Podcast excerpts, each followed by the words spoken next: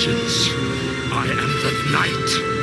I am. Matt Lazowitz, and welcome to this week's episode of Bat Chat with Matt and Will, a Batman ranking podcast, where each week my co-host Will Nevin and I dig into three Batman stories, discuss them, and rank them on the big board, thus creating a giant list of Batman stories from best to worst. Brother Will, how you doing tonight? I'm doing pretty good. I got a question for you. Uh, what day is it?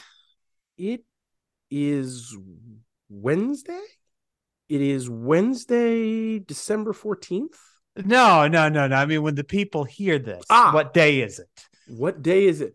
Boy, what day is it? Well, it's Christmas Day. No, it is going to be January 5th. Ah, very good. Happy New Year, everybody. Uh, you got any New Year's resolutions there, Matt? I've never had much luck with New Year's resolutions. I'd like to get back to my walking five miles a day. I, I, you know, for the summer, it lowered down to three, and I was getting back up to five, and then got hit with the COVID, and so that lowered my stamina. But I'd like to get back up to the five miles a day, provided it's not, you know, a nightmare and ice out there. Very good. Very good. I was uh, I was having a shower today and thinking about what what I would resolve for the new year, and I decided that I am going to be more rude, more inappropriate, more disrespectful for the people who deserve it. Okay. As long as it's focused on the people who deserve it, and Lord knows there are plenty, I think that's fair. So, so uh, basically, the idea is to be less charitable toward assholes, and I'll and I'll give you an example. And and this is maybe I'm just getting older, maybe I'm just getting surlier, maybe I'm just being more online. But uh, yeah, I'm from Alabama. Our state's uh, in the new year, our our state's senior senator, one Tommy Tuberville.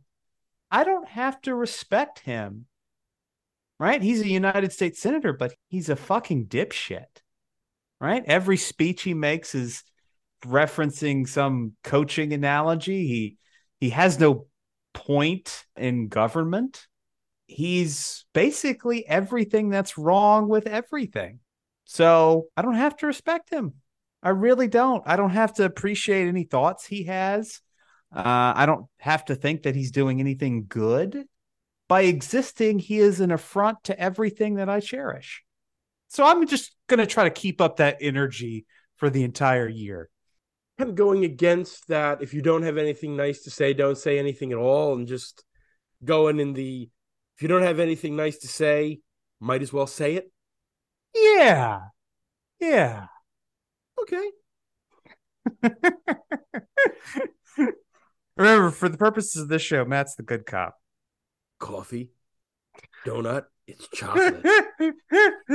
Back us on Patreon to hear what that's a reference to. Oh, deep cut. But tonight we've got uh, a Patreon request. Patreon backer Tim Rooney asked for some Bronze Age supernatural goodness. So we're looking at three very different stories of Batman fighting very different incarnations of the vampire villain known as the Monk. The first of these stories is Batman versus the Vampire. This is from Detective Comics Volume 1, numbers 31 and 32. The writers Gardner Fox, with art by Bob Kane and Sheldon Moldoff.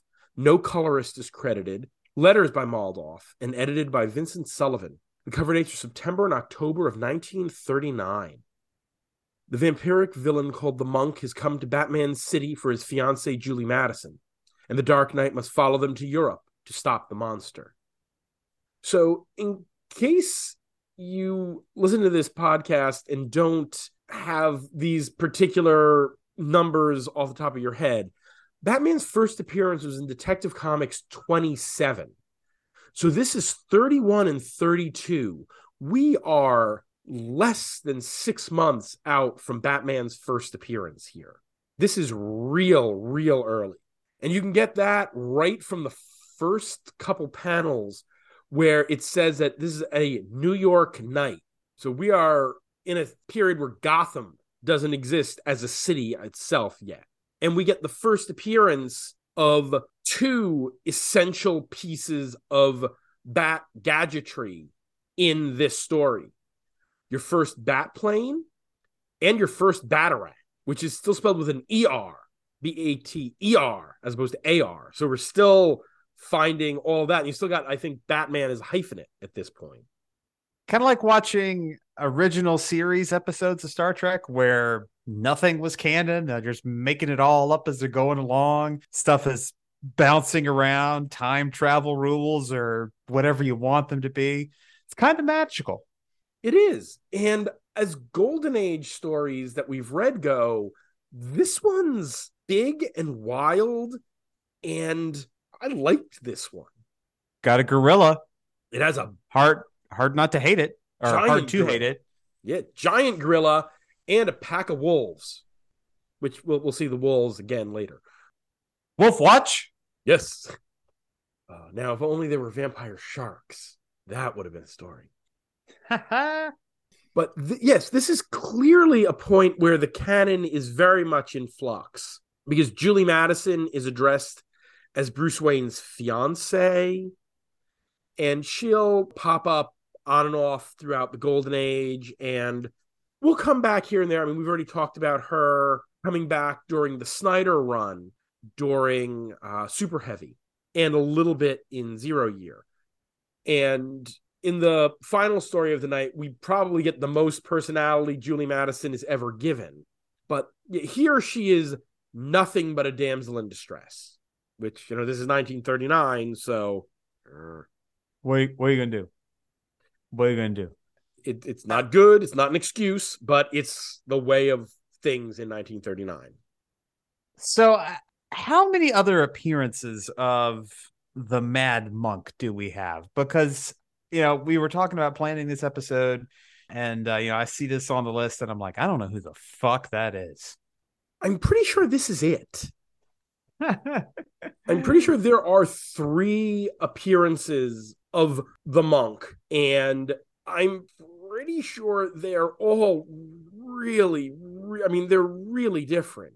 You've got, I don't want to give away too much of what's coming up in this episode, but you've got one Golden Age appearance, one Bronze Age appearance, and one Modern Age appearance. And each one is radically different than the others. It's just that he's one of the first villains that Batman ever encountered. So every now and then somebody's like, boy, we should reinterpret the monk. Pull him out of storage, slap a new coat of paint on him. And this initial one is very bare bones and very much just, hey, it's Dracula in a monk's cowl.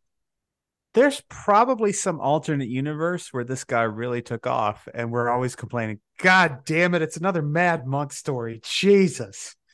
Yeah. Although eh, you know and you can even say like you know oh you remember all those years right after the code where the monk didn't reappear for 30 years because of the comics code and then he came back and he was huge the mad monk's five-way revenge uh you pull out some obscure Oh, wait, we're doing an episode about some weird clown villain? God, get, we are just running out of ideas.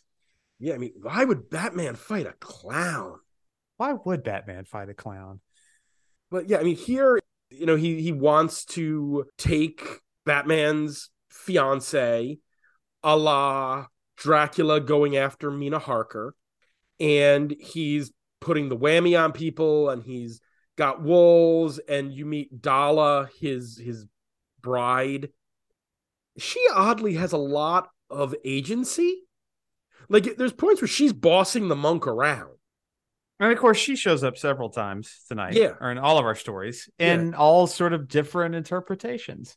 Yeah. It's like in all the cases, they're trying to find a way to make these characters work. And the first version is just very it's as I said, it's very basic. It's very golden age. There is a, a little less narration here than we've seen in some of the other golden age stuff. And that might be the difference between Gardner Fox and Bill Finger. But this this one was a story that I first read in that greatest Batman stories ever told trade that I like to talk about that I got when I first started reading comics. And so I have a soft spot for this story. And the modern sort of retelling of it that we'll get to at the end of the night is from a, a favorite creator of mine. So I have a soft spot for the monk. There are a lot of those golden age leaps in logic and such here, like Bruce bringing Julie to the doctor who the monk happens to have put the whammy on, who has the great line about, you know, yes, she go to Paris and then Hungary, land of history and werewolves. Yes, werewolves. Like, I'm sorry, Bruce, that should have probably cued you even more that y- you don't want to go and send Julie off on her own. You couldn't have gotten a cabin on that ship. Like, following her in the bat plane, good, but you probably should have been on the ship. Oh, and another bit of canon that still isn't there. How does Batman take out the monk in the end? Shoots him with a gun. Silver bullets. Like, I don't necessarily have an issue with Batman fighting vampires and eliminating them since they're, you know, technically already dead and are blood sucking fiends. But staking, things like that. I, again, we're in a period where Batman would still easily use a gun. Yeah, that was that was a weird turn because you know the, the vampire lore it's always the the stakes. Um, seems like we're mixing our uh, our uh, our demons here with the werewolves and the silver bullets and whatnot. Yeah, there's a lot of conflation with vampires and werewolves in this story. Like I don't think they say vampire maybe once and they say werewolves half a dozen times. I do like that there's the point where Batman is trapped in a pit with a bunch of wolves and he keeps having to use knockout gas on them. It's just it's funny to think like, okay, got to get my way out of here. Oh, gas the wolves. Okay, can't quite get the batarang around that thing. Oh, got to guess the wolves again. Uh, the world's most arduous platformer. I like in the uh, the digital copies, you can see that it was clearly scanned from the newsprint, and they cleaned it up the best they could. They colored it, recolored it the best they could. You know, it's uh, it's interesting to see the artifacts from time and digital preservation efforts. Oh, and for those out there who have Infinite and want to read these, they do something real weird with these early detective comics. They only list every other issue, and every issue is two stories. So 32 is 32 and 33 and 30 is 30 and 31 and they only do the leads. They didn't do all of the non-batman stuff in each issue. Yeah and that's how it is on uh, comiXology. And of course we want to read for the batman but you know just like with an old-time radio show i want to hear the c- commercials. I want to get the full context. I want to see what these other stories were. Um, but you know. It's the same with the bronze age story we'll be doing next. The digital versions only have the lead Batman story and not the Catwoman backups at the time, which seemed like something you'd even really want to keep in there because they're Catwoman backups. They're very much tied into Batman. Odd. And and it's not you know we see a lot of digital comics it's it's a rights issue, right? But DC still owns all this stuff. It's just maximizing the return on their resources. I guess they don't have an infinite army of people to handle these uh, these digital conversions. And in the case of some of this stuff, the digital versions are in trades. So I assume they've just sort of popped out the digit the digitized files from the trades and broken them down. And since the backups weren't included in what was digitized, it wasn't worth the extra effort to pull that stuff and scan it in. But someday it would be wonderful to have a full archive, you know? But it's why all my print copies are have still some use to them. Oh, you had a you had a Detective Comics number 30 laying around? Oh yeah. Absolutely. if only. And I like that the monk He's in he has for you know a medieval vampire guy. He's got some elaborate stuff going on. Not just you know happening to have like a two story ape, but he also has a giant net that catches the bat plane. He uh, he likes his nets. He really does. It's like I can get get with the werewolves. I mean, Dracula could control wolves, But you know, I, I don't know where the murders on the Rue Morgue ape comes in. And again, that's probably because we're dealing with a very specific homage in the second, uh, the third story tonight. But we see Batman melting down something to make the silver weapons that he needs to stop the vampires. Aha, a silver statue. Convenient that the vampires would keep that around.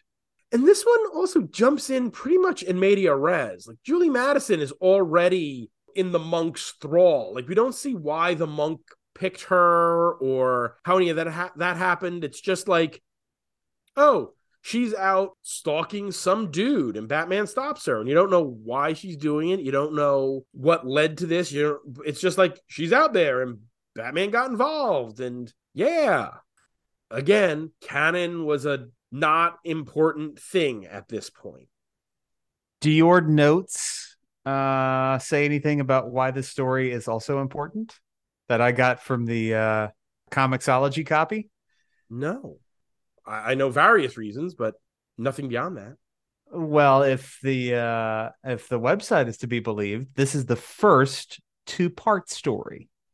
Yes, we are very early in that. Wow. Yeah, I'd, I I remember that that was in mentioned in the the greatest Batman stories ever told trade. They were talking about why some of these stories were selected. But yeah, and boy, it's funny that we go from this, and we'll, we'll talk about in a minute. But the next story, which is so deeply serialized, the thing that we're going from something where canon is so minor to something that is so mired in soap opera. It's interesting to see even in 39 they had a sense that batman was going to be a hit right? Because these books are 60 pages at the time. There was the space to pay off this story in a single month but they're like we'll get the we'll get the kiddies coming back next month to see how the story concludes. Yeah i, I wondered if this is the first two part batman or i wonder if they'd even done two part supermans at this point. I mean, it's interesting because we're still a ways off of Batman number one, but even that has two Joker stories in one issue that originally ended with Joker's death. So they weren't even sure about the you know the Joker being a hit at that point. But they, have already they'd already done this once. I I I remember that and I'd completely forgotten to put that in my notes. I'm helping. I think we've we've covered everything we need to on this one. Uh, that means it's time to put Detective Comics number 31 and 32 on the big board. Hey, look at that. We are now over 200 stories on the big board. On the long march toward 300. Yep. Number one remains Batman Year One, the post crisis origin of Batman. Down at number 50 is Batman and Robin and Howard. And coming in at a sexy 69, it's Batman number 291 to 294. Where were you the night Batman was killed? Down at number 100 is Fearless, Ed Brubaker's first Batman story. Down at 150 is The Little Red Book, a Batman Adventures mob story. And hey, guess what? All the way down at the bottom, it's still Batman White Knight. Where do we start with this one? Well, the very first appearance is at 186, Detective Comics number 27, Case of the Chemical Syndicate. I think it's better than that. Oh, definitely. Uh, what about 174 Robin the Boy Wonder, the first Robin story. Uh, I feel like that's got it on importance. First two part story Batman's first real encounter with the supernatural. First appearance of a Batarang. Yes, Robin is probably more seismic a shift. All right. Yeah, because Robin is currently the second highest Golden Age story we have behind the the Santa Claus one from a couple episodes ago, but that's only a couple spots higher. Um, all right, so if it's not quite above that, I mean, I would not put it below 177, that Scarecrow annual. Uh, I would definitely reread this before I reread that. See, though, but you're not an academic. That's true. okay, even if you could argue that below that is the Arrow and the Bat, that five part weird Batman Green Arrow story from Legends of the Dark Knight. No, I, I would put this above probably Spawn Batman. That was that was not good. That okay. was not a fun time. All right, so we'll make this the new 176, right below Beware of Poison Ivy. Yeah. All right, sounds good. Oh, also to all of the listeners out there, um, don't tell us if the new one is bad. We haven't read it yet. I haven't read it yet, but I will have read it by the time you listen to this. Yes, and we will have covered it on the weekly bat chat over on Comics XF. So come on over and read our column. Quickly, what do you think of uh, Capullo heading over to Marvel? I'm not surprised. You know, he's been with DC for how long? Ever? Yeah, I mean the new 52. So, you know, th- that is the kind of thing that happens. And so, uh, I mean, I think that will will he'll spend some time over there, and then quite possibly he'll come back, or he'll do some stuff, some creator own stuff, since that never affects any of that. He probably has some more stuff lined up with Snyder on the creator own front, maybe a second volume of We Have Demons or something like that. One of those comiXology books that nobody's reading. You know, the, the the one that they've got Night of the Ghoul. I've been reading the print ones that have been coming out from Dark Horse. It's uh, Snyder and Francavilla. Very nice, gorgeous, absolutely stunning. But it's Francavilla. I mean, what do you expect? Our second story of the night is Nightmare in Crimson. This is Batman Volume 1, numbers 349 to 351, and Detective Comics Volume 1, number 517. The writers are Gerry Conway and Paul Levitz, with pencils by Gene Colan, inks by Alfred Alcala and Todd DeZuniga, colors by Adrienne Roy, letters by Janice Chiang, Annette Kawecki, and Ben Oda, and edited by Dick Giordano. The cover dates are July to September of 1982. Fallen under the sway of the vampire Dala, Robin leads Batman into the arms of the monk. Can the dynamic duo fight the vampire's curse and find their humanity? So, this is specifically the story that was Tim's request.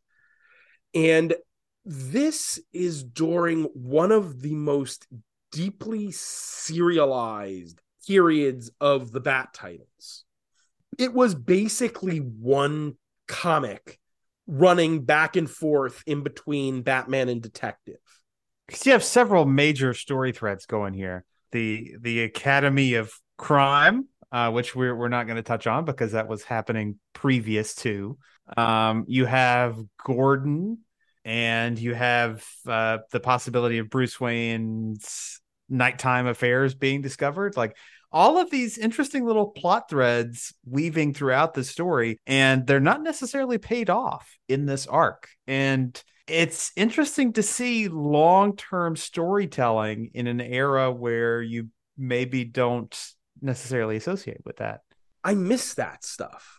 I, I want to go back honestly and try to figure out at some point when we stopped expecting that. And it might be as the new 52 because even during the the Morrison era their sort of central spine reverberated through the other books but even then there wasn't these sort of continuing plot threads that was the 90s maybe it was no man's land that saw the end of of that kind of stuff i don't know but it's it's interesting to see that yeah because I mean, the, the stuff with Jim Gordon and Jason Bard is a great example. You would not see that sort of thing running back and forth from book to book anymore.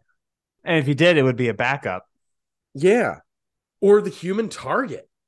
That was that was fun to see that character popping up here. I, I'd forgotten that he he popped up in the Bat books in this era. The next issue which isn't really a part of this story. Like this ends, I guess technically it ends on the first three pages of Detective 518, but It's like, oh yeah, Batman's not a vampire anymore, and the priest is getting rid of the vampires. The story really ends at the end of Batman 351. But all the stuff with Bruce's identity maybe being made public wraps up in that next issue. Interesting way to uh to sell your comics there. I think that was a time where they were really starting to believe that so much of the core of their audience was continuing readers. So people were going to buy one book, they were going to come back for the next. So for the, the the the stuff that we are going to discuss here, yeah, this is a very different take on Dala and the monk. Uh, how familiar are you with the oeuvre of Stephen King, Will? Like the biggest honking weirdo on the face of the planet, I went straight from Goosebumps to Stephen King. I know, right? You were preaching to the choir. I went from like because Goosebumps was a little after my time, but I went from like you know scary stories, tell in the dark, straight into the Master of Horror. Yeah, that's like I I should not have been reading King when I was in sixth grade, but nobody stopped me. I waited until eighth, but but and I made the arduous decision to start with the Stand, which oh and I, I couldn't get quite into it with time, but then I read Eyes of the Dragon, and that was much more entry level. And then I went back to the stand after that. But nonetheless. Uh but yeah, I uh back in the day I read The Stand, Cujo. You know, I probably hit the the high points, but I haven't picked up a king in I don't know, a decade plus. I'm I'm a Not much of a reader. I miss having the time. But what struck me here is the visual for the monk.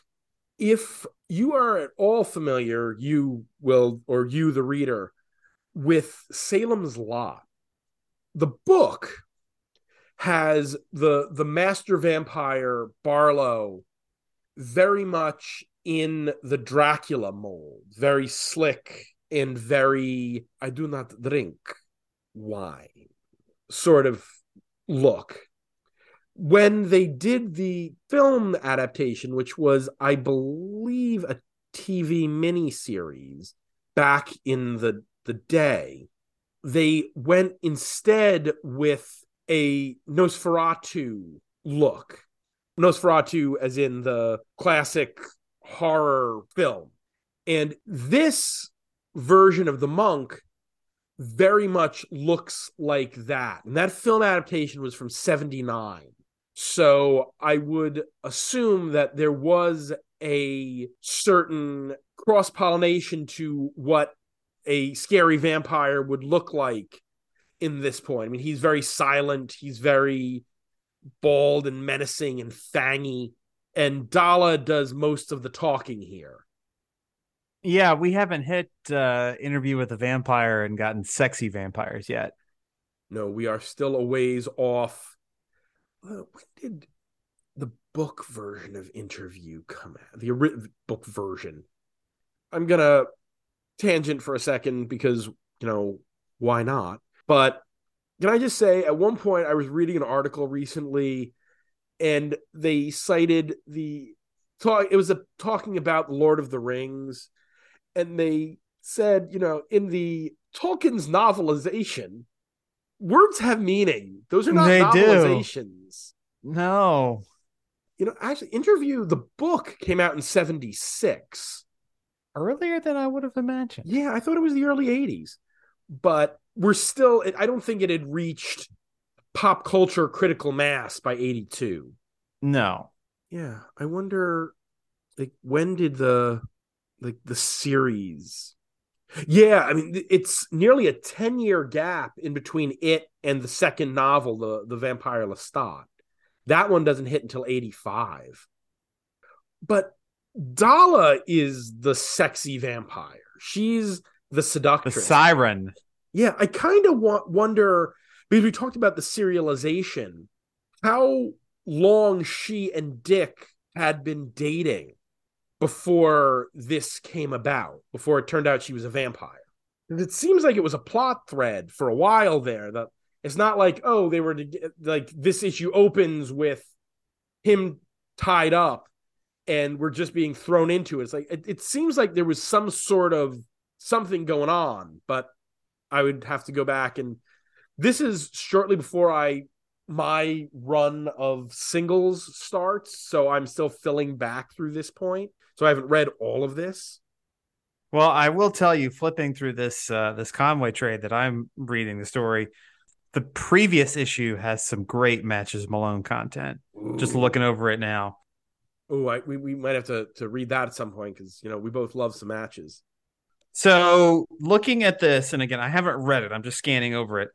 Their relationship goes back to at least Batman 346. Okay, so this was being built up for a while, and I kind of wonder if it was another case of Chekhov's Two Face, where if you n- recognize the name as an old school, you know, fan who read, I get, nah, I mean, it's not like this stuff was readily available in 82 no no but the one the one geezer who did read it is like oh, i know what that's gonna be. Oh run away robin. She's gonna bite you and and can i say dick could not get away with being a creepy stalker now like he could in this story where it's like Dala breaks up with him so he decides to follow oh. her around as robin. Oh oh oh Oh, so uh, whatever issue this is that we're not reading, as as Dick is like stalking her, here's some uh, here's some internal narration. What happened to us, Dala? For a while, I thought we had something good going. Call it a romance, call it a friendship. Sure, you're older than me, but that didn't seem to matter. So why did you suddenly turn me off? yeah, you, you, you, oh, the past everything is lousy now, but everything was worse back then. I'm going to follow you tonight, Dala, but not as Dick Grayson. Maybe it's pride, but after the way you dropped me cold, if you spot someone tagging you, I don't want it to be Dick. Oh, Dick. Oh, oh, oh, oh, Robin. But yeah, so by the end of this story, or by the middle of this story, both Robin and Batman have been turned into vampires. Ah, uh, yes. This story walked so Red Rain could run. And and I just I just want to share my my favorite line aside from the one I just read. Uh and what we actually read for tonight in uh and after Batman has been turned. I have needs now, Alfred. Dirty, horrible needs. ah, that's uh Ah, it's it, it's so horny. It's so perfect, so beautiful. I love it. And let's not forget that vampirism is in so many ways symbolizing sex, penetration, fluids. You add that line in there, and it's like, oh boy, there's a whole lot going on in this this story. But it's felt kind of decompressed. Well, I mean, you, we don't get a whole lot about Batman and Robin turning. That that part, which seems to be very central to the story, felt very compressed.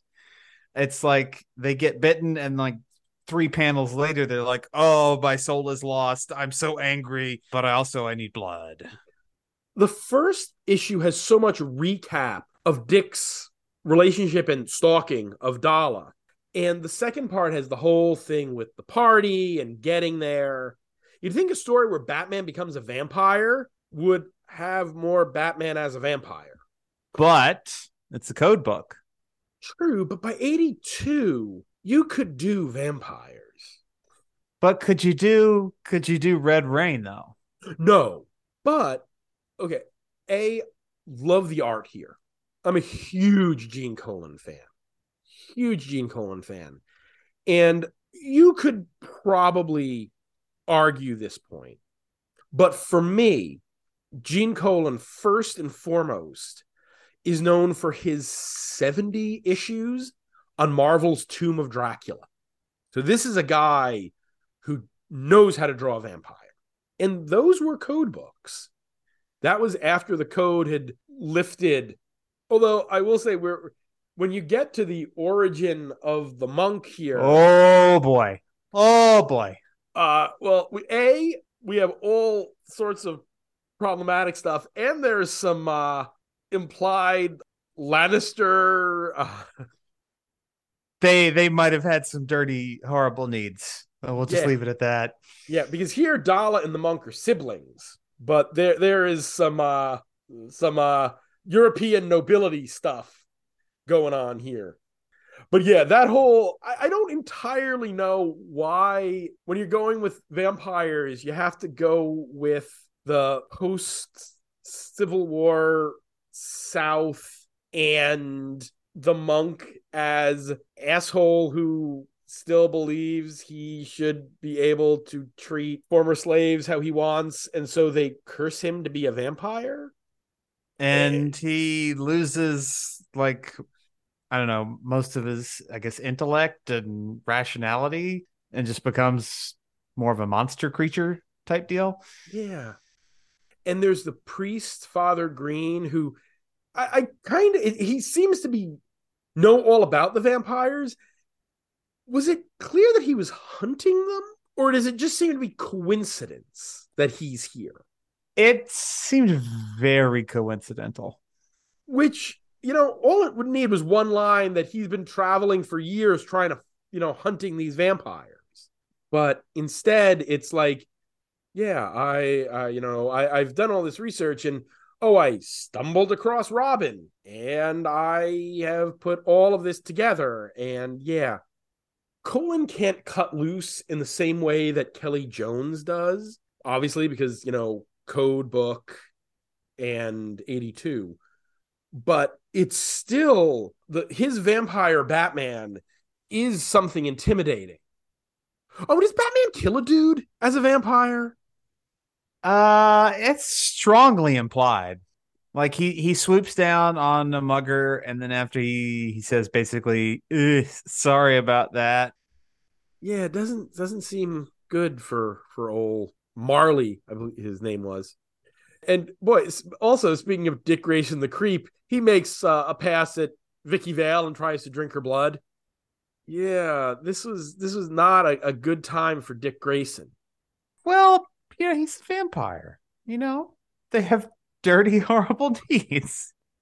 Yeah, and and this is an interesting period because it's right when Batman has moved back to Wayne Manor from having spent a number of years living in Gotham proper, and there's a line about Dick having moved back to the manor, which struck me as odd because Dick is in is, is like this is the new Teen Titans era, so Dick is in New York with the Titans. So that seemed to be some fuzzy continuity there. But Look, by the time you get to Star Trek Nemesis, they're they're tired of explaining why Worf shows back up on the Enterprise. He's just there. You just roll with it.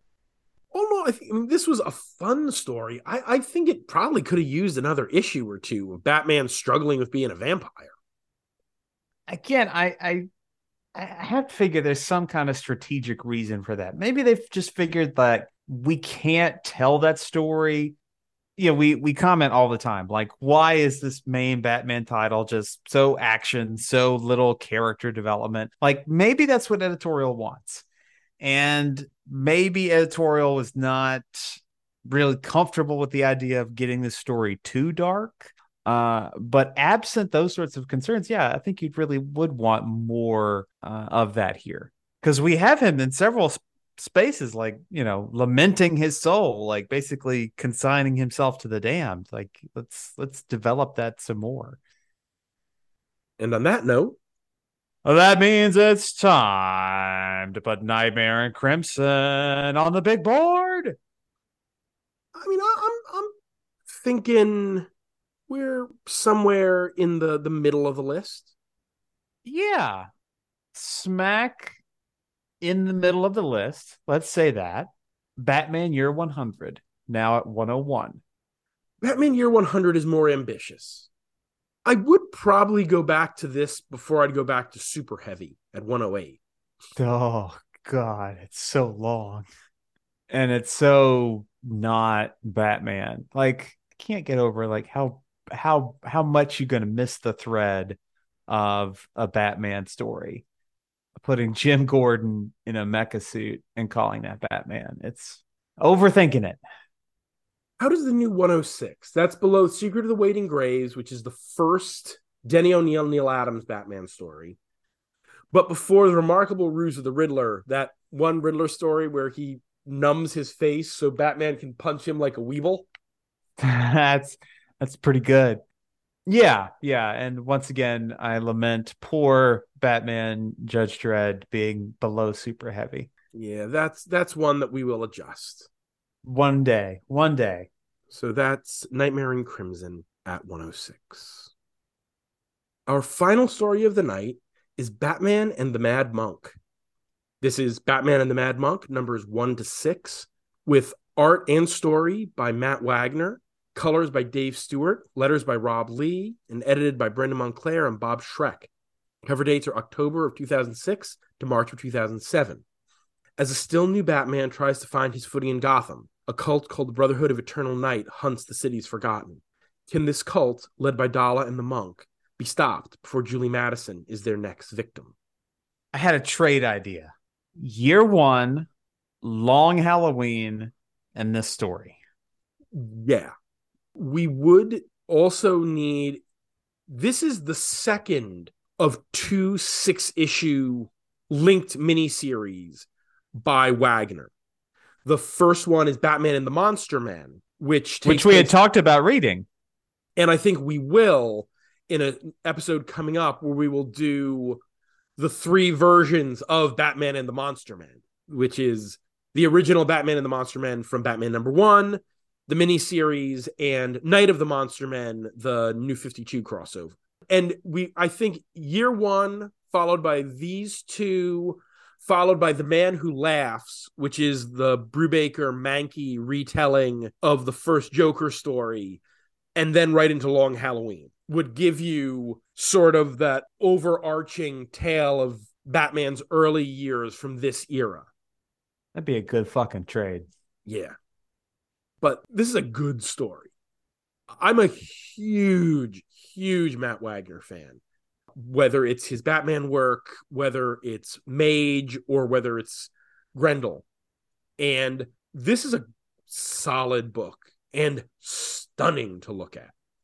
And man, does it ever nail the ending. Yeah.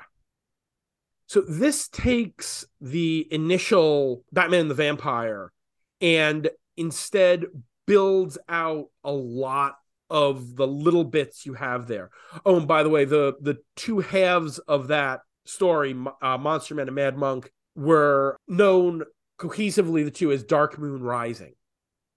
But this is a much more grounded version of that story and leaves a lot of ambiguity as to if there's anything really supernatural going on. Which is exactly how you want to tell the story in a modern era. Perfect. Batman speculates, you know, and you've said this line before, so now I know where it comes from. Like, you know, Batman's like, look, Superman is real, aliens are real, vampires could be real. I don't know. You know, there's some weird stuff going on here but I think the implications in this story certainly are that these guys are all just weirdos, uh, which is uh, you know, where I where I would like my modern Batman to land.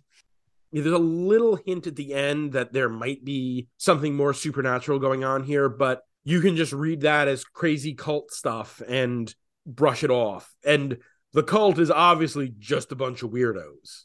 And I like how it's almost like a scam. It's like keep following me, brothers. You'll eventually get eternal life. We'll eventually do the thing. You just got to hang in there a little bit longer. Uh, bring on board some of your friends. We'll get there together. But remember, you have to do everything I say, or you will be punished. Not, not at all what a cult would do. No, of course not. And I mean, I hinted at it in the beginning, but this is by far the most character Julie Madison has ever gotten anywhere. Especially once we read Monster Men and you see the the arc of the character there from Monster Men through Mad Monk. She actually has she has as much agency as anyone does in a vampire story when they are the vampire's victim, but she makes a choice in the end. It's not a Bruce like, no, I can't be with you because I'm Batman. She's like, no, I can't deal with this. This is fucked up. You basically get my daddy killed. Yeah, and again, you get the stuff with Maroni and the Roman here very much fitting in with Long Halloween. And I like how Julie, you know, she is depicted as being under his influence, but you can science a lot of that away. Okay, so she was anemic, she was just stressed, happened to be very susceptible. She told she was see, seeing what was it, a, a, a hypnotherapist, something like that. If you believe it's going to work, it might work. So you could rationalize everything that was happening to her, and I really enjoyed that. Yeah, and especially after you've gotten out of Monster Men, which is not, I mean, it's horror, but it's crazy science horror. It's, you know, Hugo Strange and formulas and growth formulae and stuff like that, which is granted weird in comic book science, but it's science. Uh, listen, I- I've said I have no problem with a Batman and the supernatural story, but you got to give me certain prerequisites on it. And I like the, you know, ambiguity of this. I think it really does a good job with this story. Certainly better than something like uh, you know, Batman and Superman versus vampires and werewolves. and I mean, and then you've got this take on Dala, who is both very much her own thrall to the monk, but also, again, I, I don't want to use agency is the wrong word because she is definitely in his thrall, but she's got more dimension than I think either of the other Dalas has. Like you get her backstory, at least hints of it, of you know her being from war torn regions of Europe and wanting to escape it all, and the monk who here is just the worst kind of rich asshole preying on her. and it's clear Wagner was having a good time with this. Like this is you can see all of these traps very much an homage to the original Mad Monk story. Oh yeah, down to him melting down Alfred's candlesticks for silver batarangs, which is is pretty great. And the fact that when Bruce hits the monk with the silver batarang and impales him, it doesn't do any good, any worse than anything else would. It's like, oh, see, Science, empirical observation, taking the original details from the the Mad Monk's costume. I mean, that's a nice touch. yeah. And I, I like the Mad Monk's name here is Nikolai Tepes, which Vlad Tepes is is a Dracula reference. So it's like, oh, okay, so you're, you're going with you're you're adding that little aspect, and I like how Wagner plays Gordon and what Oh. Gordon's going through in this story. Oh my god, this Gordon is tough as nails. three guys, each of whom have like a head on top of Gordon, come and surround him. I love that the, the line in Gordon's internal narration is they're distancing themselves. They're getting they were they remember what happened to Flass. I beat that son of a bitch with a baseball bat and left him in the woods. Don't fuck with me. And Gordon would have beaten him if he hadn't, you know, he, ha- smoking too much. He got a coughing jag, and that that that got him. But and of course, then Batman comes in and just kicks their asses. And that's right after Bruce has his second encounter with Selina. Right, It- it's the first time he met her after year one in the Roman. Again, a nice little acknowledgement of year one. In the Roman, we see the Roman with the the Catwoman scars. It- it's like Wagner kids, all those little details in there. In many ways, it feels like, you know, dancing in between the raindrops, trying to tell these stories with this kind of style and all these obvious references, but it felt really good. we'd have to go back and read Monster Men to see all of the the stuff leading into it about Julie Madison's father and his dealings with Maroni. That's all from uh, Monster Men. But watching him slowly unravel over the course of six issues is rough. There are times where I felt like Wagner was setting up some other stuff because there's a whole plot line, a dropped plot line about a ton of heroin that never gets paid off. Unless I'm forgetting. Uh, well, he goes back to it in the end. Uh, he seems to connect the Joker to it, right. That's the payoff. but that seems like oh, that's that's Wagner doing the first Joker story, which he could do any day. I would Oh, enjoy that. I'd love to see Wagner doing the Joker. No, this is our second Wagner because we've done uh, Faces. We still have uh, Monster Man and we still have Trinity, the telling of the first time Batman, Superman, and Wonder Woman met. Oh, I haven't gone back to reread Trinity in in ages. Uh, but I will say, if uh, if any of you out there are big uh, Wagner fans like Matt here, most of the stuff we have talked about is collected in one uh, Wagner trade, Legends of the Dark Knight. Uh, Matt Wagner. We have Faces. Uh, we've got the Riddle Factory, which is something we haven't covered.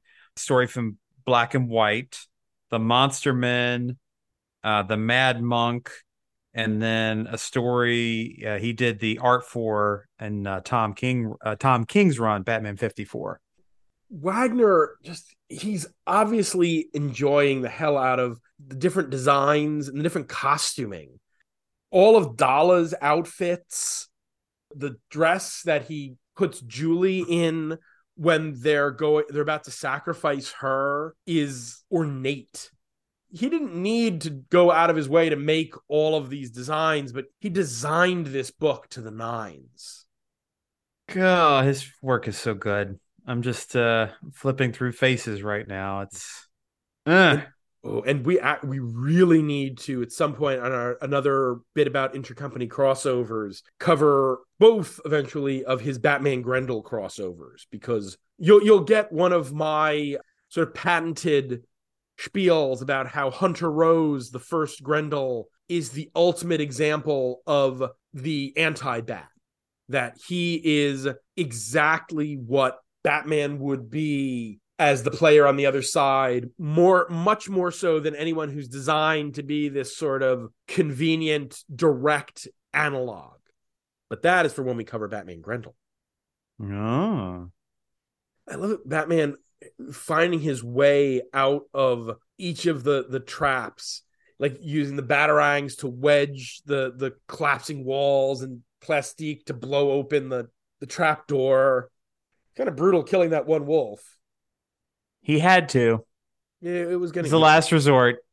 But you know, just pick it up and bang it against a wall until it's uh, dead. and, and the monk's downfall is you know it, it- needed like a, a laugh line it's like "Ah, i'm fighting with you with this metal tipped spear on the roof in the middle of a lightning storm there's no way this could end poorly Zot. wah wah I, I like the monk as cult leader Oh yeah, it's again a modern telling of the story. It's perfect. and Julie, I like the the end for Julie Madison that that she gets out. She chooses to leave Gotham because in the end her father's death even though he really more or less commits suicide by Maroni's thugs was because of the fear that Bruce instilled in him in Monster Man and she couldn't just be, she couldn't do it. It's tragic because Bruce clearly cared for her, but it's one of those early examples of you just can't have all of these things and be Batman. You can't live those two lives. I will say that I thought Peace Corps in Africa was a little cliche, like a, a little too white savior colonial. Okay, I can I can see That, that. that but the the idea of her just saying I can't I can't do this anymore. I mean that that does hit. That does resonate. I like her going off to make the world a better place. You could have done it in a way that was less colonial. Yeah, You could have sent her out to Eastern Europe where the monk came from. she could have gone off to save the penguins. Everyone should try to save the penguins. Yeah, penguins ain't done nothing to nobody. Well, except for the you're penguin. fish. Well, except Unless for you're the a penguin. fish. Is that guy. I think I'm good. Uh, well, I believe that I am good as well. So that means it's time to put Batman versus the Mad Monk on the big board. We're going up. Gotta be top 50. Okay, I, I was I was trying to figure if we were I was saying I was thinking at least top seventy five, if not top fifty. So I'm I'm definitely in a top fifty place. I think it's probably a, somewhere around fifty. Yeah. As much as I like Venom, which is at fifty one, I think I would come back to this before I come back to Venom. Yep. Uh, I think I'd come back to this before I came back to Cry for Blood, the Huntress miniseries at 49. Mystery Casebook at 48 is undeniably fun, but this is more core to the Batman mythos and has all of these just great ties to modern and even historical storytelling. Yeah. I'm wondering if we. So 46 is Vengeance of Bane. His first appearance of Bane, so it's important. It's a solid story with some really good development. Like you read that story and you know who Bane is right out of that story. And below that is the Batman Adventures Annual, which is fun, but is not as consequential. I think this goes right in between those two. Works for me. All right, new number 47. That does it for tonight. Next week, it's episode 69. Nice. And the stupidest episode yet. Yep, because we are going full wacky with uh, three Batman comics that have spawned internet memes. Aha! Finally. Will has been pitching this one since about episode three. So Yep. it, it, it's going to be fun. Take your guess on which which ones we've got here, but it, it's going to be it, it's to be a good time. And we'd like to thank our Patreon backers: Dan Grote, June, conduit of outdated joke names, Jen, come on. Josh Wheel, Mrs. Abigail Hartbaum. Asimov Fangirl, Tony Thornley, Sam Hopper, John Wickham, Robert Secundus, Bye bye, two bucks. Tim Rooney, and Giorgio Sergioli for their support. You can follow this podcast on Twitter at Batchat Comics, and the show is available on Apple Podcasts, Google Podcasts, Stitcher, Spotify, Amazon Music slash Audible, and at comicsxf.com, where new episodes drop every Thursday. You can support the podcast on Patreon, where you can get shout outs, bonus content, pick a story, and even come on the show. If you want to hear more of my ramblings, mostly about the three C's comics, cinema, and cats, you can follow me on Twitter at MattLaz1013. And I'm at Will Nevin. I'm also out of here. Good night, Huntsville. Be sure to visit ComicsXF at comicsxf.com or at comicsxf on Twitter for our weekly Friday Bat Chat roundup of new Bat books. For my other show, WMQ&A, where my longtime best friend Dan Grote and I interview comics creators, retailers, publishers, journalists, and other related tradespeople, as well as all the other stuff Will and I are writing. And stay safe out there, folks. Gotham is not a place to be after dark.